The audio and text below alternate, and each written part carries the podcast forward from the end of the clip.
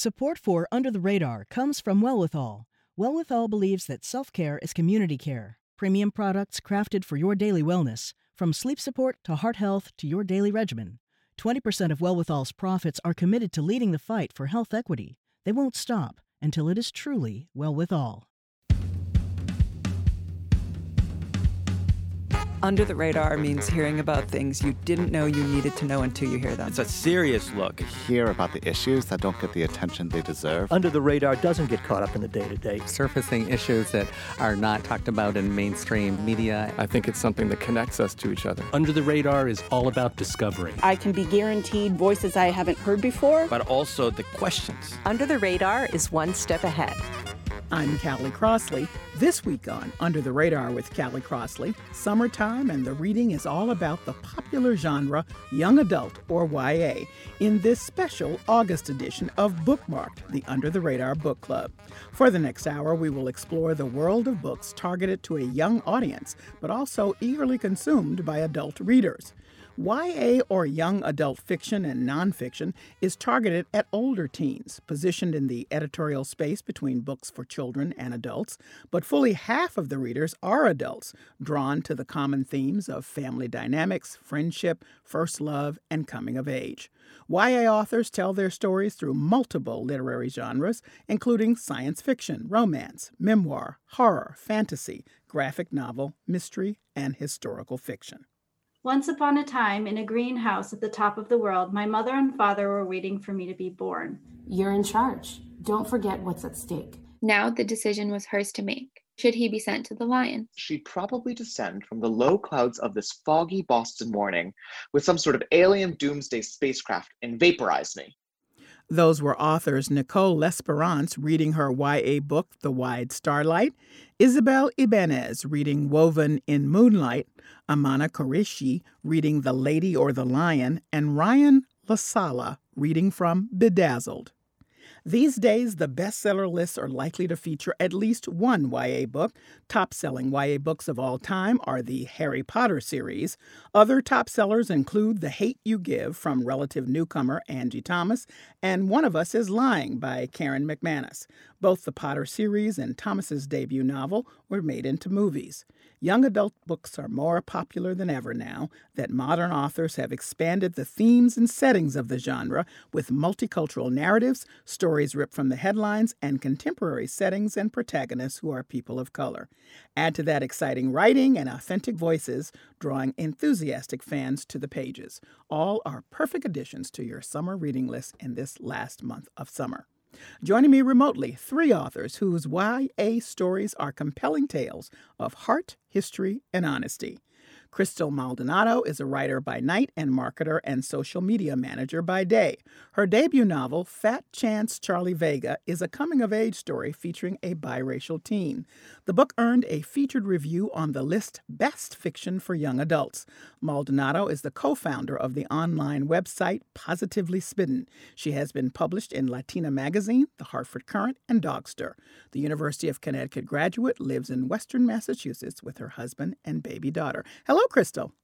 Hi, thank you for having me. I'm so delighted to have you. Brittany Morris is the author of the Y A novel Slay and Marvel's Spider-Man Miles Morales' Wings of Fury. Her latest Y A book is The Cost of Knowing, a gripping family story featuring two black male teens, which has received starred reviews from Kirkus and Publishers Weekly.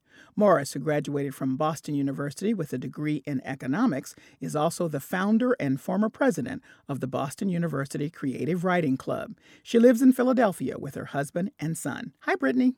Hi, thanks for having me. So glad to have you. Malinda Lo is the author of six Y A novels, including her latest, Last Night at the Telegraph Club, set in San Francisco's Chinatown during the nineteen fifties Red Scare. Telegraph Club, which has received eight starred reviews, was also named by Oprah Magazine one of fifty L G B T Q books that will heat up the literary landscape in twenty twenty-one. The three-time finalist for the Lambda Literary Award also writes a biweekly newsletter, Lo and Behold. She graduated from Wellesley College and earned master's degrees from both Harvard and Stanford. She lives in Massachusetts with her wife, Amy Lovell. Welcome, Malinda. Hi, thanks so much for having me. Well, I'm delighted to have all of you, so we're just going to jump right in. I'm going to start with you, Crystal, because you're the newbie here. This is your, this is your debut novel. So what inspired you to write a Y A novel? So I have always been kind of obsessed with Y A novels myself as a reader.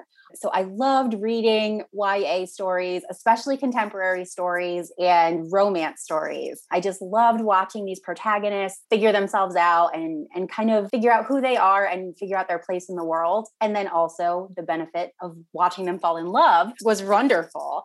So for me, um, I never got to see a character that looked like me or shared identities with me as that heroine or that main character. So I'm fat. I am also biracial. I'm Puerto Rican. Um, I have glasses. So all of these things felt like they were things that made me an other in a lot of ways. And I wanted to write a love story that featured somebody who shared some of those identities with me and who we got to see be somebody who is desired and who falls in love with herself and also has someone fall in love with her too.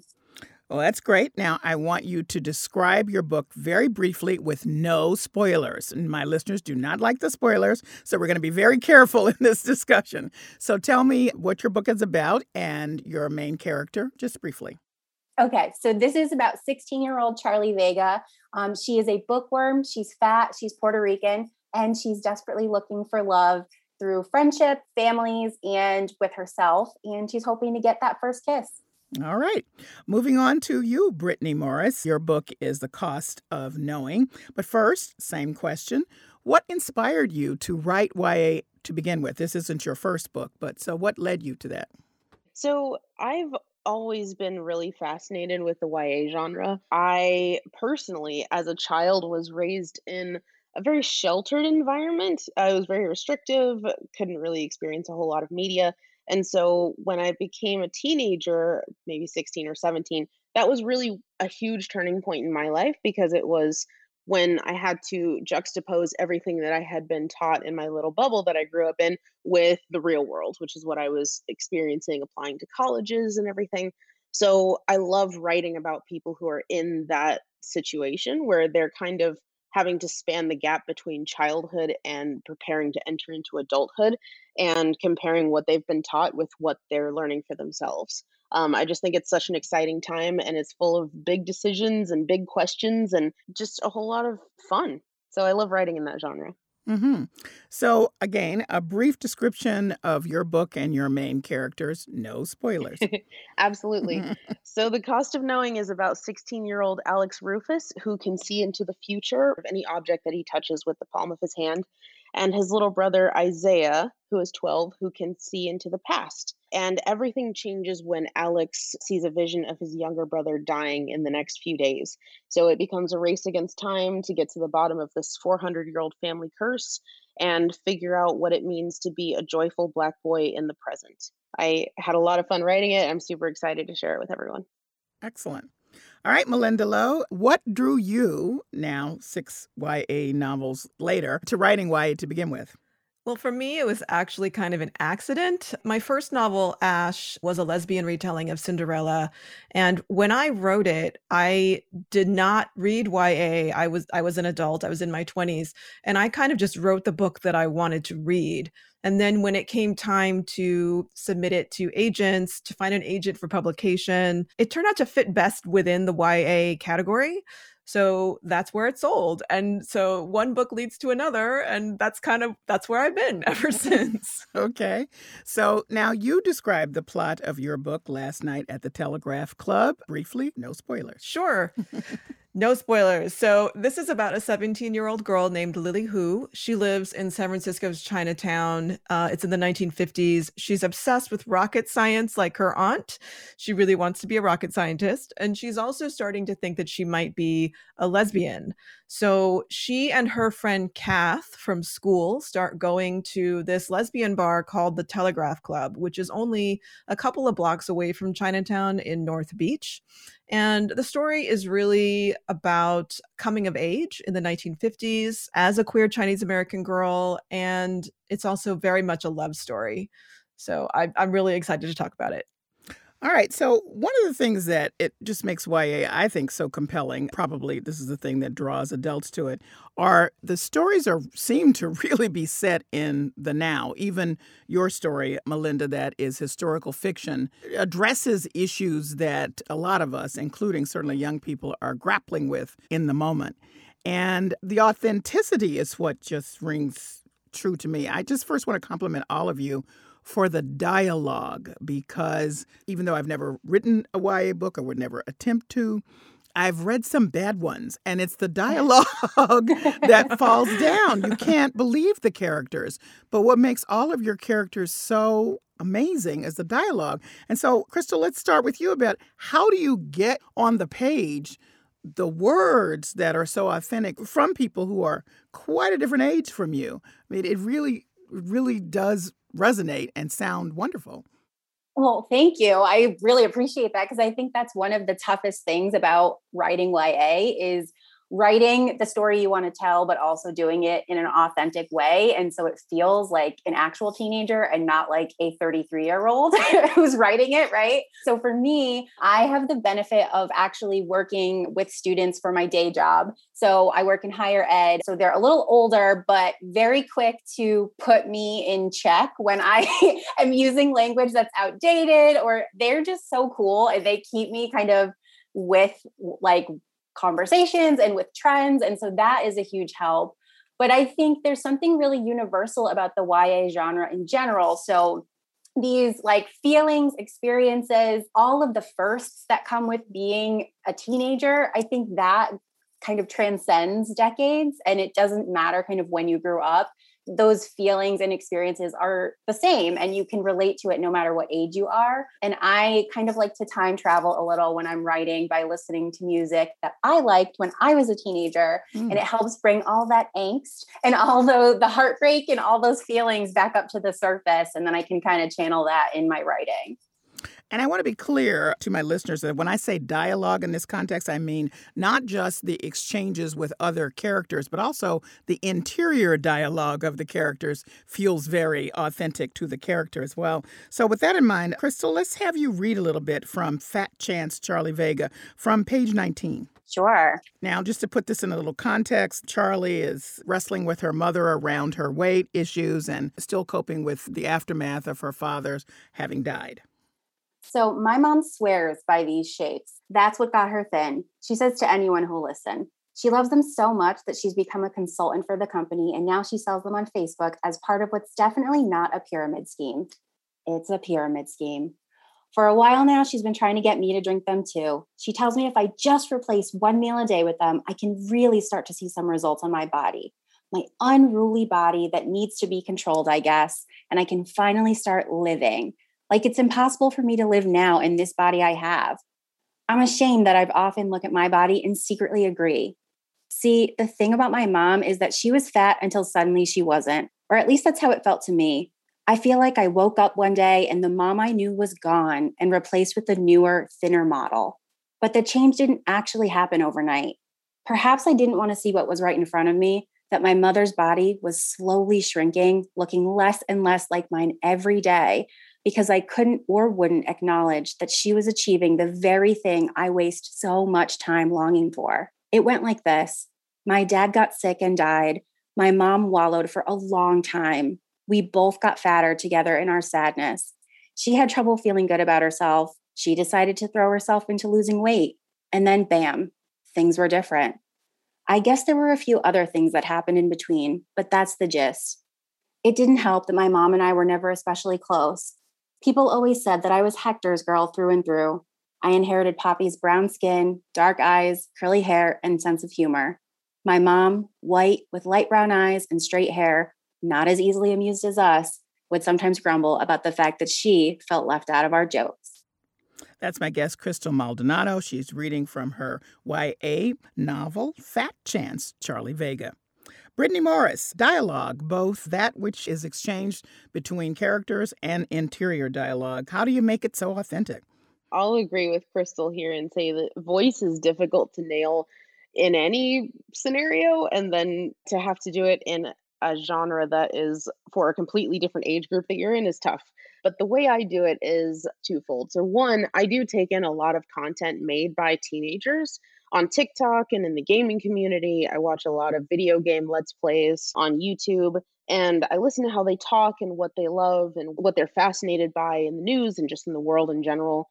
And then the second part is to hold what they hold in esteem, to give it some weight, right? So I see a lot of people who make content for teenagers scoff at what teenagers love. So people often love to disparage TikTok and a few years ago, Snapchat and Fortnite dances, and kind of laugh at what the, you know, the kids these days are into. But it's like, if you're going to make content for those people, you have to love what they love, and you have to find it, you know, beautiful and interesting in some capacity, even if it's not for you. So that's kind of how I stay in touch with newer generations and get as close as possible to their voice.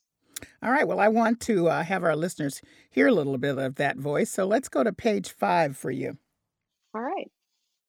I remember a vision I had during a camping trip three years ago, a vision I'll never forget. Me, Aunt Mackie, my little brother Isaiah, my best friend Sean, and his little sister, who's now my girlfriend, Talia, spent a weekend at Starved Rock State Park out in Oglesby. Aunt Mackie was grilling hot dogs, and she asked me to put the bag of buns on the picnic table. I picked them up and caught a vision of Isaiah slipping on the bag, falling, and breaking his arm. So despite the risk of flies and flying charcoal pieces landing on them, I took all the buns out of the bag, left them open on a plate, and tossed the bag in the garbage. Crisis averted, I thought.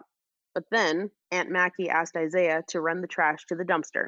The crumpled up little bun bag rolled out at some point while he walked, and on his way back, his foot found the slippery plastic. Another time, while walking past a construction site, I tried to prevent a beam from falling and bursting a fire hydrant, which I'd touched, by yelling up at the foreman to watch out. If he hadn't been so distracted, he might have caught it. No matter what I do, it doesn't help. The mess happens anyway, and I just end up embarrassed, often because it looks like I caused whatever I'd been trying to prevent. So I've stopped trying. Better and less humiliating to just lie low and let fate happen. That's my guest, Brittany Morris. She's reading from her Y A novel, The Cost of Knowing. The second part of that title is The Past is Only Half Your Story. Over to you, Malinda Lo. Managing the dialogue, both the exchange between characters and the internal dialogue set in the age group that you are targeting. Yeah. You know, what I think about this, I have... First of all, I've been very fortunate in that I have largely written fantasy novels, fantasy and science fiction, so it doesn't have to sound like today's teens. I have written a couple of books that are set in the contemporary time period. And when I think about those voices, I really think of the characters as human beings first and teenagers second, if at all, to be honest. I mean, I think that the only difference between teens and other people of other ages is the amount of experience they've had in certain situations. So that is how I guide creating the voices for my characters. I don't really think that it's necessary to actually put a lot of current slang in there. You know what I mean? Because that stuff dates so easily, and it's very easy to go overboard with that stuff. So I kind of try to stay away from it. Except interestingly, with Last Night at the Telegraph Club, which was set in the fifties, I did deliberately use a few fifties era slang terms once in a while, just to give it a kind of flavor of the nineteen fifties. Which I think would be important, right? So that yeah, people understand yeah. that they're, it's not now. It's, you know, set in a different time. Let's hear you read some from Last Night at the Telegraph Club. Your two characters are seeing each other for the first time. They looked at each other, Kath with her shy half-smile and Lily with her earnestness. And there was such an unexpected feeling of openness between them, a flying kind of feeling, as if they had lifted off from the ground right then and there. But then Kath flushed and looked away, and Lily was flooded with self-consciousness. She shifted her gaze toward the edge of the park where pedestrians were making their way around the grass. There were children running ahead of their mothers. There were a few couples. She was sharply aware of her heart beating in her chest, the air catching in her lungs when she breathed. A group of four young women, probably in their early twenties, came walking down the sidewalk toward them, two of them in slacks, one pair arm in arm. Three of them were Caucasian, and one was possibly Mexican. One of the women in slacks had a debonair style to her in the way she walked, with her hands in her pockets and her eyes hidden behind sunglasses. The woman beside her, the darker one, with a head of glossy black curls, was looking at her with a pleased expression, but Lily couldn't tell if the woman was pleased with herself or admiring her companion. And then she slipped her hand around her friend's arm, their hips softly bumping together, and the woman in sunglasses turned her head and gave her a flirty little grin that struck Lily as shockingly bold. They were in public. Lily glanced surreptitiously at Kath to see if she had noticed. Kath seemed to be watching the girls too, and there was something particularly studied about the bland expression on her face. Lily wondered if this was the moment they would finally talk about the Telegraph Club, but Kath seemed content to stay quiet. Was there something significant then in her silence? Lily felt as if the newspaper clipping and Kath's acknowledgement that she had gone to the club made an invisible chain linking her and Kath together, and every once in a while she heard the chain clink, like silver against glass, a faint, resonant ring. Did Kath hear it? How could she not? And yet Lily couldn't bring herself to speak of it. What would she even say? That's my guest, Malinda Lo, reading from her Y A book, Last Night at the Telegraph Club. If you're just tuning in, this is a special one-hour edition of Under the Radar with Callie Crossley for Bookmarked, the Under the Radar Book Club. I'm Callie Crossley, and here with me are three authors of young adult or Y A books, Crystal Maldonado, whose latest is Fat Chance, Charlie Vega, Brittany Morris, whose latest is The Cost of Knowing, and Malinda Lo, whose latest is Last Night at the Telegraph Club. So your characters are set in realities that naturally bring to the surface some, quote, issues that are real and that lots of folks are grappling with. And, of course, because this is a story and the way that you have been brilliant in telling the story, it is not a lecture. Just want to be clear to my listeners that we're, nobody's getting a lecture in these books. But there's a lot of depth, Brittany, to uh, what you have brought to The Cost of Knowing. Let's begin with your dedication, which says, to all the black boys who had to grow up too early, which gives a little bit of an indication that your characters, though, as you've described them, are dealing with some special powers to look forward and to look back, actually have to deal with some stuff right now in a contemporary setting that some would have read about in the newspaper if they have not experienced personally. So something I like to do with all of my books really is to take a conflict that maybe readers have heard about or read about that maybe aren't their own, and then add in elements that are sci-fi based, fantasy based, urban realism based, and get people to see these issues in a different light. So, for instance, the school to prison pipeline, police brutality, slavery, the civil rights movement, intergenerational trauma. Those are all concerns in the Black community that come up when talking about our pasts and our futures. So when we turn on the news and we see another instance of police brutality, there's an implied you could be next along with that. And so that can breed anxiety, of course, because we're thinking about our future and what it could be. And like, it doesn't look too bright when you're looking at the news like that as a Black person in America. And so the dedication was really, really important for me personally, because I wanted to write this book as a love letter to specifically Black men who are facing these issues, because on top of having to deal with, you know, intergenerational trauma and anxiety about our future, they're also having to deal with all of that with toxic masculinity heaped upon them. So not only do they have to deal with these issues, but then they are expected to suppress their emotions and hide their feelings and not cry and, you know, be a man and and take care of their family from a very young age oftentimes. So with my first book, Slay, that was kind of more of a party book. It was a celebration of Blackness. It was a great time. And then with The Cost of Knowing, it's really specifically reaching out to Black men and saying, hey, I understand what a tall order it is to ask you to be a joyful person when you've got all of these things going on. So I want you to read from page seventy.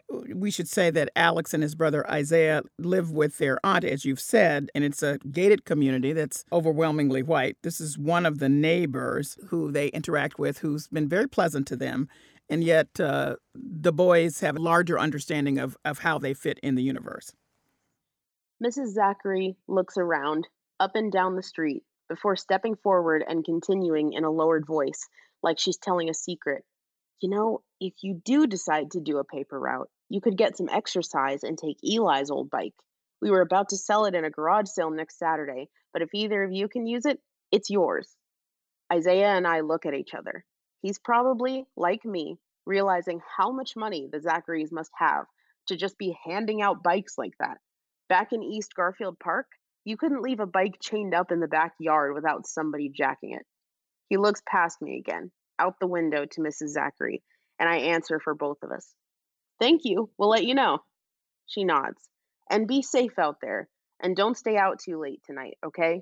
You know, with that concert tomorrow night, we're supposed to get all kinds of people around here. I'm used to it by now. The code switching, the two-facedness, the pretending to empathize with white people's concerns about Shiv skeptic concert goers, while in another reality in which I mowed Missus Zachary's lawn several more times and could afford it, and I wasn't so scared stiff of huge crowds, I might be one. That's my guest, Brittany Morris, reading from her book, The Cost of Knowing. Over to you, Malinda Lo. Same thing in your book. In Last Night at the Telegraph Club, your main character is pretty much in her circle, in her outside circle at the Telegraph Club, the only Chinese person around, whereas she has a very separate, close-knit Chinese community. So I wonder if you'd read from page two hundred four, because there's some tension where she's trying to figure out, you know, who is she and how do we fit, and, and her friends are going through the same thing. Sure, yeah. I mean, don't you ever wish you weren't Chinese? Shirley spoke in a low voice as if she were afraid to say it. You wouldn't have to live in Chinatown. And you could do anything you wanted. You could go ice skating anytime. Lily looked at her friend. She had a slight scowl on her face as she watched the skaters.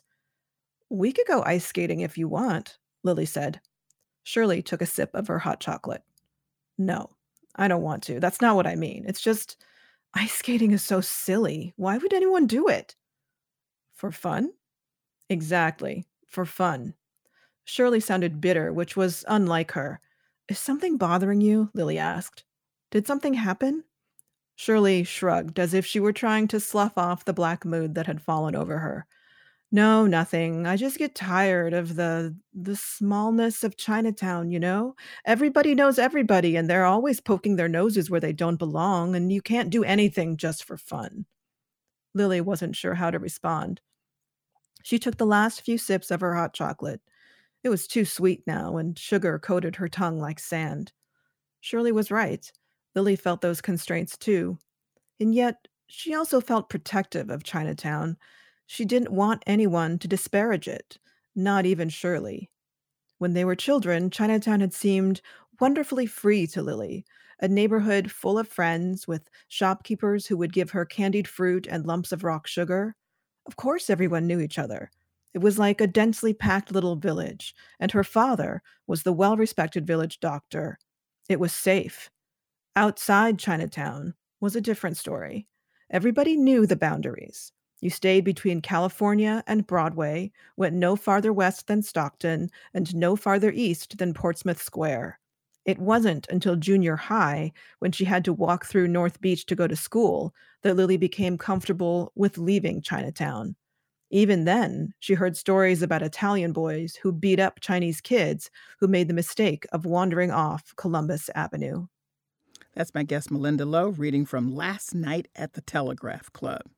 So, Crystal Maldonado, you incorporated a number of coexisting tensions that uh, your main character, Charlie Vega, is struggling with, being biracial. And I'm going to ask you to read from page one nineteen and ask you, I know you said at the outset that one of the reasons you wanted to write a book like this is because you hadn't seen anybody like yourself. And so it was with great intention that you wanted to bring to the fore some of the kinds of cultural issues that uh, your character would be dealing with. Yeah. So I will get started. So my dad only had one younger sister, Titi, but they had an ex- huge extended family with dozens and dozens of cousins, mostly from Puerto Rico. I think half of the people he called his cousins weren't really his cousins at all, just friends who had become like family. They had carved out their own little community in this, let's be honest, otherwise pretty white area of Connecticut. And someone was always finding a reason to get together, eat, and drink. My mom liked to joke that they'd throw a party whenever someone sneezed. Wepa! As a kid, I always felt super out of place at these parties. Though I was surrounded by people who looked like me, I still felt like an outsider. They all spoke English and Spanish for one. Poppy almost never spoke Spanish at home, so I only ever picked up on a few words here and there. Plus, they all seemed so comfortable together, laughing and dancing to Latin music. The adults drank and traded chisme. The younger kids did a lot of running around and playing games, and the older kids would just kind of hang out. I'd sometimes try to join my cousins who were around my age, but I always felt awkward. It's not even like they were mean to me or anything.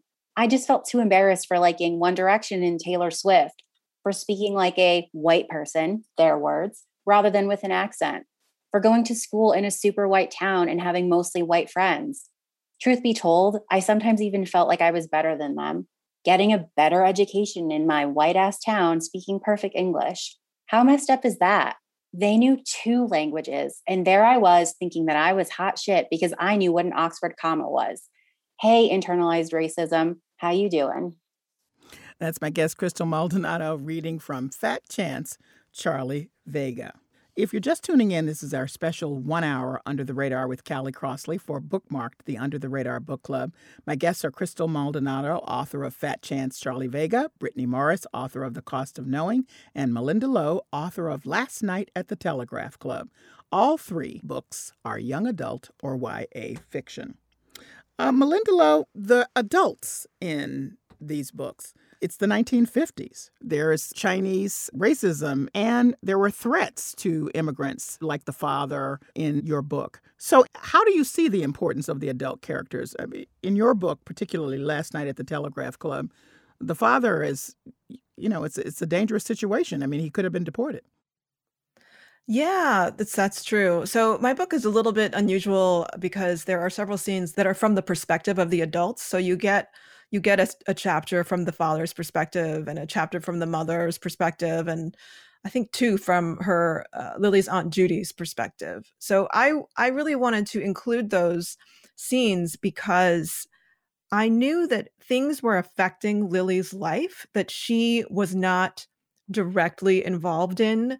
Um, growing up in a Chinese American family, the parents really would try to keep that stuff away from her.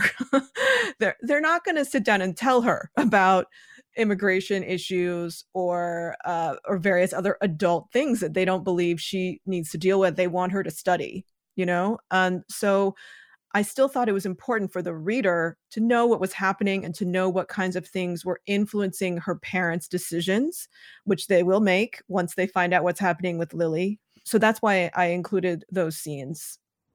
And um, I'm just curious about how readers have responded to adult characters in your book. Do you find that your young audience really understands that and resonates with that? You know, I, I don't really know because I have no idea how old the people are who communicate with me. So I, I can tell you that I've had adult readers who have told me that they were really fascinated by the chapters with Aunt Judy, which I love because I'm a big fan of Aunt Judy. She's one of my favorite characters in the book. I've also heard from readers who did not really enjoy those chapters. Mm, you know, mm. I think that some readers only want the story to be about Lily and her her uh, relationship with Kath. But for me, the story is about more than a romance. It is about her family and about the forces that push them to do things, um, including, frankly, World War Two, which had a major impact on immigration and her family's decisions, the McCarthy hearings, which at the time in the nineteen fifties, Red China, as they called it, was a big deal, you know, and it, a fear of communism really affected the way that the authorities, the police, the F B I treated Chinese Americans. And so for me, it was just really important to include that stuff in there. And um, Brittany, we've discussed the white neighbor and her impact as, as an adult in the in your book, The Cost of Knowing. But there's also an aunt that they live with. But I'm also always interested in the fact that it seems in Y A novels, the the young characters or the young leads are either working against the adults or they don't want to share what's happening because they don't think the adults will understand what's happening with them. There's a lot of that. And there's a little bit of that in um, in your book. And it's interesting, I think, when they finally realize, you know, at some points that the aunt actually, uh, hello, has lived this experience and does know some things. Definitely. So between generations, especially in the Black community, there's there tends to be some disconnects. Um, I think, I, I mean, this has been my experience to, just with talking to my parents and grandparents. And, you know, the world changes, but racism largely doesn't.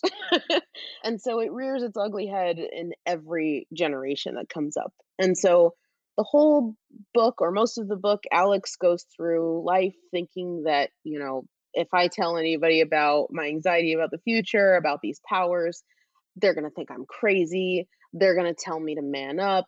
They're not going to understand. I'm just going to embarrass myself.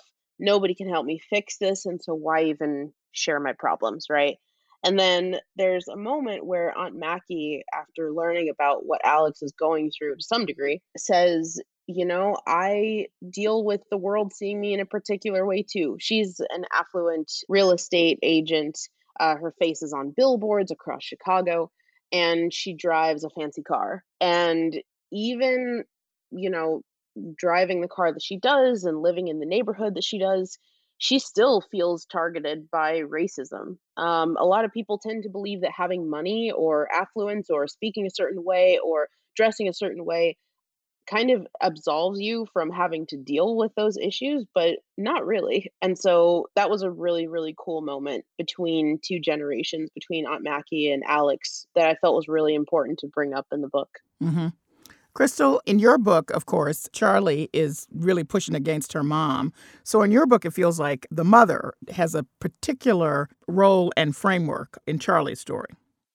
Absolutely. So I think that Charlie and her mom have this really interesting relationship where they have high highs and low lows. Sometimes you really do have this contentious push and pull with somebody that you love, someone that is a family member. And so I wanted to show what that's like and how that plays out and how, you know, your parental figure or your family member might have the best intentions and they think, oh, I'm, I'm helping. And that is certainly Charlie's mom's view, where she makes these comments to Charlie about Charlie's body. And she thinks this would help Charlie.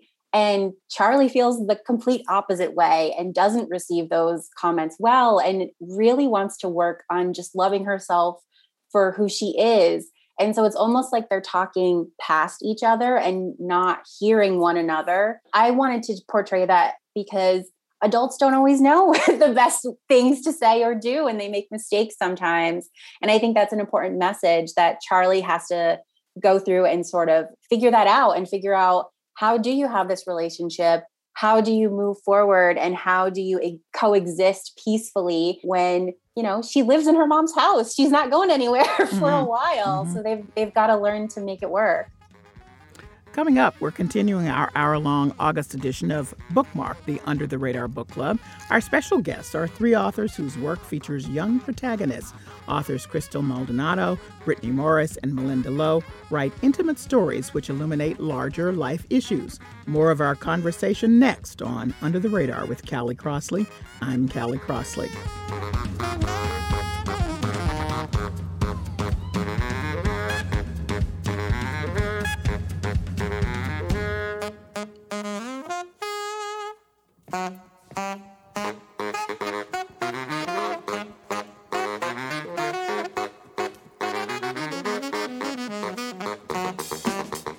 Welcome back. This is Under the Radar with Callie Crossley. I'm Callie Crossley.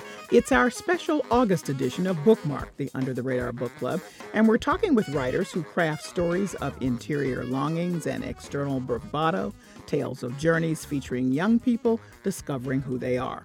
Authors Crystal Maldonado, Brittany Morris, and Malinda Lo are joining me for this hour-long conversation about Y A fiction and nonfiction, which is also extremely popular with adult audiences.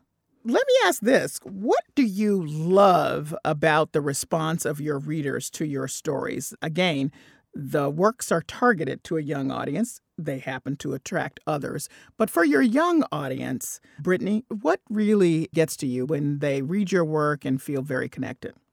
I always love to hide little treasures throughout my books. So there will be like little references to things and um, Easter eggs and sometimes even connections to my other books. And whenever readers find those, I just get so tickled. That's great. This is your first experience, Crystal, but what have you been enjoying hearing back from readers?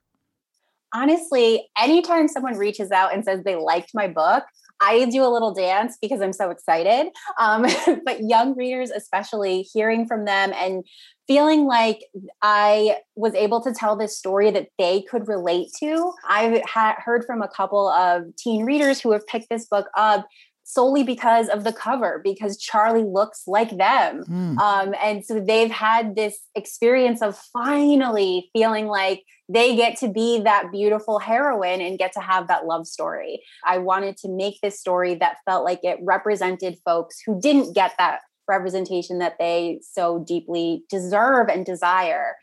Malinda, has the response to this book, Last Night at the Telegraph Club, been different from your others? I mean, you go to many subgenres in telling your Y A stories. So what about this one maybe resonating with readers in a different way? Well, uh, it's true. I write across many different genres, but all of my Y A books are about uh, queer girls. So actually, the response to Telegraph Club has has been in, in the same vein as all of these, all of, most of my feedback, which has been really so moving. Readers of all ages actually have have written to me to say that they read about a lesbian or bisexual teen girl coming out for the first time with my books, and they have told me that um, my books helped them to feel less alone, that it was okay for them to be gay. Uh, that they could fall in love with someone, that there was someone out there for them, and that there were, you know, positive directions for their life to go in. It's been truly humbling to see over the years these kinds of responses. And I think I get them from readers of all ages because we have not always been able to come out as teenagers. And as adults, sometimes it can be very affirming to read a book about a young queer person coming out and to kind of live their life vicariously through fiction. And it can be really healing in a way. So I, I've just been so moved by the way my readers have told me about their lives. And I'm so happy that they have been able to connect with my stories. So what must a Y A book have that makes it specifically Y A? As I think about, for example, adult romances, there is a formula. And if I were to pick up an adult romance and there was no happily ever after, I would be mad, because that's what my understanding of that genre is. What do you each think about what must be a part of this kind of writing targeted to this kind of audience? And Crystal, since you're brand new, you had to think about this as you began to write this first book of Y A. So what do you think? I think a lot of feelings have to be part of the book. Um, so going on this journey, feeling like this character that we've just met is someone that we can root for in some kind of way, so that when they experience something, since so often Y A books are written from the um, first person perspective, not always, but, but often, we want to feel like we can get into that character's head and relate to what they're going through. So for me, the feelings are at the forefront of, and we ride that journey with that character. And we really have a lot of the plot that's driven by emotion, um, which I think is really true to when you are in that age group. You make a lot of decisions based on your heart and based on what hurts or what feels good. So I definitely write with my heart, and I hope readers pick it up and they feel with their heart and they follow along on that journey of, of feelings, for better or for worse. Same question to you, Brittany. Something that makes a Y A book great is lots and lots of questions. So if I'm writing for teenagers, I don't necessarily want to put a whole bunch of answers in my books. I really just want to expand my reader's mind and get them to ask questions that maybe they hadn't thought of before. Okay. How about you, Malinda? Well, so my books tend to, especially Telegraph Club has had kind of a, a crossover audience with adult readers. So this is an interesting question because I think that in the past, I thought very much that a Y A book, it came from the perspective of a young teenager. It was certainly focused on them. And like Crystal says, a lot of feelings, very emotionally driven narrative, um, quick, you know, quick pacing. And I that's how I thought about it in the past. And now with Telegraph Club and the next book, I'm I'm really starting to question whether those are necessary, honestly. I think that a Y A novel, in a way, is a Y A novel if it is published by a Y A publisher, mm. because real teenagers in the real world obviously experience the world differently, depending on their their where they're from, who they are, their personalities. Not every teenager talks like a teenager on T V. Some people speak, you know, very archaic, long sentences. That was me. That was me as a teenager. I was a total nerd, right? So there are so many ways to live life as a young person. And I don't know that Y A as a category of book necessarily needs to be limited to one type of storytelling. Mm-hmm. I think the majority of Y A focuses on a certain type of very emotionally forward storytelling, but I don't believe that that is necessarily always true. Okay. Now, each of you, as it happens, are, you know, from marginalized communities. So we've got Malinda, you're Chinese. Brittany, you are African-American. And Crystal, you are biracial, half Puerto Rican. Now, I mention that because the world of publishing and the stories that are published are generally not those that reflect the communities that you represent.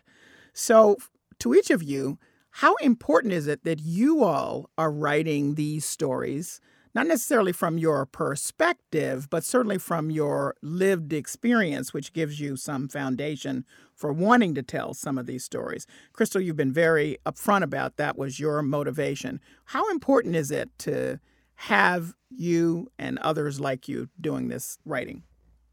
I think it's among I think the most important, especially in Y A when our readers can be impressionable and are still figuring the world out and questioning themselves and questioning society in the best way. So I think when we are able to control the stories that we share. So my story is about a Puerto Rican girl. She's plus size. She, you know, has these identities, and I have experience with that. So I am going to take care when I'm telling those stories, when I'm, there's nuance that goes into these lived experiences, right? And so we never want to write stories that might add to stereotyping or might be harmful in some kind of way.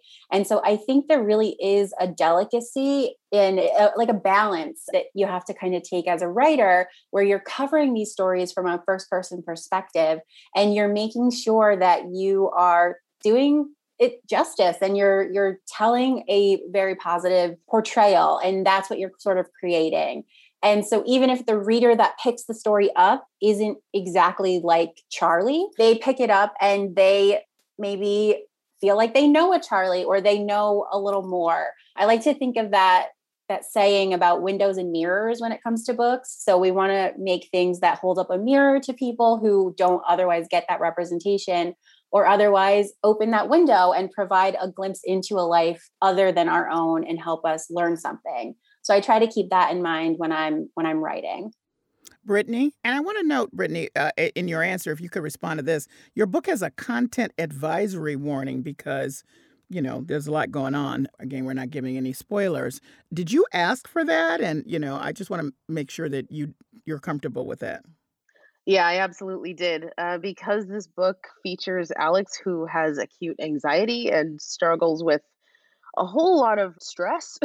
um, I didn't want to write a book that would possibly trigger people with anxiety. I have clinical anxiety myself and depression, so I certainly didn't want to make matters worse by offering this book to the world and hurting people. So I asked for that. All right. So how important is it for folks like yourself to be writing Um, these stories and others, and to be coming from um, your own lived experience? So, so important. I think if I wasn't plugged into uh, different groups related to being Black and being anxious, I would, I might not have ever known there was this much crossover and that there are other people out there in the world who have similar experiences to mine. Um, and that was really a big feature of my childhood, actually. Growing up, I was the only Black kid at my school and my entire town mostly. And so I felt so, so alone in my experience as a Black person. I felt like I was the only Black girl who had never tried fried catfish and who didn't know who Usher was, and just so many, so many different things that people expected of me. And I just felt so, so alone most of my childhood. And um, I think my hope with writing Slay and with writing The Cost of Knowing and um, so many other things that I've written is that readers will read my books and see themselves in them, um, and know that they're not alone and that their experience as a Black person is valid and totally okay, um, and that they are Black enough, because I grew up thinking that I wasn't. Mm. Malinda. Mm-hmm. Yeah, so I've been doing this a long time. Mm-hmm. Um, my first book came out in two thousand nine, and for, for many years, I was very involved um, in advocating for uh, increasing diversity in Y A with my little organization, Diversity in Y A. Uh, and I, I've done a lot of work in this area. I think that what I have always wanted to advocate for is the ability for writers of color, queer writers, disabled writers, writers from marginalized religious backgrounds, for all of us to have the freedom to write whatever we want, just as straight white writers do. You know, I don't want us to be limited to telling stories about our marginalizations. I want us to be able to tell stories about people as they are in reality. I don't want us to be forced to only tell educational, positive, uplifting stories. You know, sometimes people do bad things. And I think it's important to be able, as a writer and an artist, to tell stories that are about people who make mistakes, who are not perfect, who uh, maybe make bad bad choices on purpose from time to time. Mm-hmm. Because those are things that mainstream straight white writers are able to do all the time without apology. And I think that it is important for all of us to have that same right as writers and artists. I will say you all did something. It's one of my favorite things. Now, I have a term I've made up for it called Juno Diazation, in reference to the author Juno Diaz, who, when he writes Spanish into his books, he does not explain it. There's a contextual explaining, but you just go with the flow. That's his character. You figure it out. And um, all of you have done that. So obviously in your book, Malinda, you have not only some Chinese words, but you have some at the bottom of the page, some the characters, the Chinese, actual Chinese characters are very interesting to look at. In your book, Crystal, you've got the Spanish and the Spanglish going on that's, you know, sprinkled throughout. And in your book, Brittany, you have a lot of cultural references that, you know, contextually we as readers, if we didn't know, can figure it out. But I, I like that. It's very uh, part of the fabric of the stories. And for me, I enjoyed it. I, I assume all of you were very intentional about it. I know you were, Malinda, and ba- about the Chinese characters. Yes, absolutely. It was difficult to romanize them in long sentences. Mm-hmm. It would have just looked so weird. So the characters actually looked more normal. All right. Um, Brittany, you did it intentionally? Yes, very intentionally. In fact, my editor was behind me the whole way with Slay. Um, there were so many times when my... my poor line editors and proofreaders who have to read the book so, so closely and catch all of my tiny mistakes would say, do we need to explain this? Is this a cultural element we need to explain? And my editor was like, stet, stet, nope, we're good. They either get it or they don't. And Crystal, I know that was important for you. Absolutely. So as a reader, when I am reading books and I see a word that's in another language or something that is explicitly spelled out, it takes me completely out of the story. And it makes me think about, well, who is this reader that we're feeling like we have to explain it for? And so I wanted to just have some Spanglish in there because that was my experience growing up. And I think that is what a lot of people can relate to. And that's the reader I'm writing it for. And I figure everyone else can sort of figure it out, use some context clues. And if not, there's always Google. I agree with you. All right. A question I ask all my authors. What do you want your reader to take away? It can be anything you like. I'll start with you, Brittany. Ooh, what a question. I mean, I'm happy enough when people are reading my book, so to take away from something is icing on the cake. But I I do hope people see something from the book in a different way, whether it be a lot of the bigger issues like racism and police brutality, or even something like maybe a friend with a mental illness that they maybe don't understand, or a new way to approach someone's culture, like the culture of somebody who's different from them. Any little thing, um, as long as it gets them asking questions, gets them to see different issues in a different light and think about anything differently, I'm happy. Malinda? Well, for Telegraph Club, you know, depictions of the lesbian community, the lesbian bar scene have in, in fiction has often been full of pain and trauma. And I I want readers of this book to understand what Lily sees in it. I want them to see how electric and thrilling and sexy it is to go to this kind of club and to find her community for the first time. I just want them to feel how how great it feels, you know? And for you, Crystal. So I hope readers pick up this book and finish it and walk away feeling a little bit more empathetic towards themselves, towards their bodies, and maybe challenge some of those inner monologues that they have going on in their minds and just really feel like they deserve greatness, because I really believe that. They deserve good things. All right. Last question to all of you. Next book in the same kind of mode, or are you doing something different? How about you, Malinda? Well, I always do something different, so I'm doing something different. um, it is, it's going to be sort of a contemporary novel, um, but it is set in twenty thirteen. Mm. So I don't, I don't know, I don't think that counts as historical just yet. Okay, Brittany. So my next book is called The Jump. It comes out in twenty twenty-three, and it's about four Seattle teens who run a cryptology forum, and they compete in a cryptology contest for political influence and high-tech resources that they plan to use to take down an oil refinery going up in their neighborhood.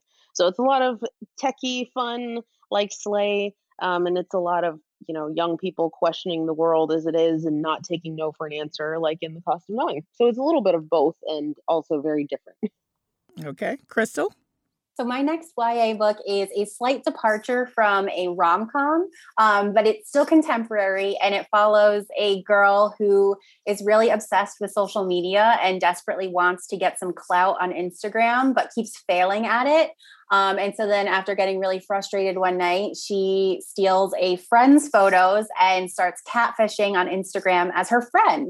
And it gets her into loads of trouble, as one might imagine. Um, so it deals with a lot of, you know, social media, just perceptions, images, all of those good feelings that I think we all deal with all the time. Well, I want to thank all three of you for joining me in this delightful conversation. I loved all of your books, and I know that readers will enjoy them as well. And I thank you so much. Thank you. Thank you. Thank you.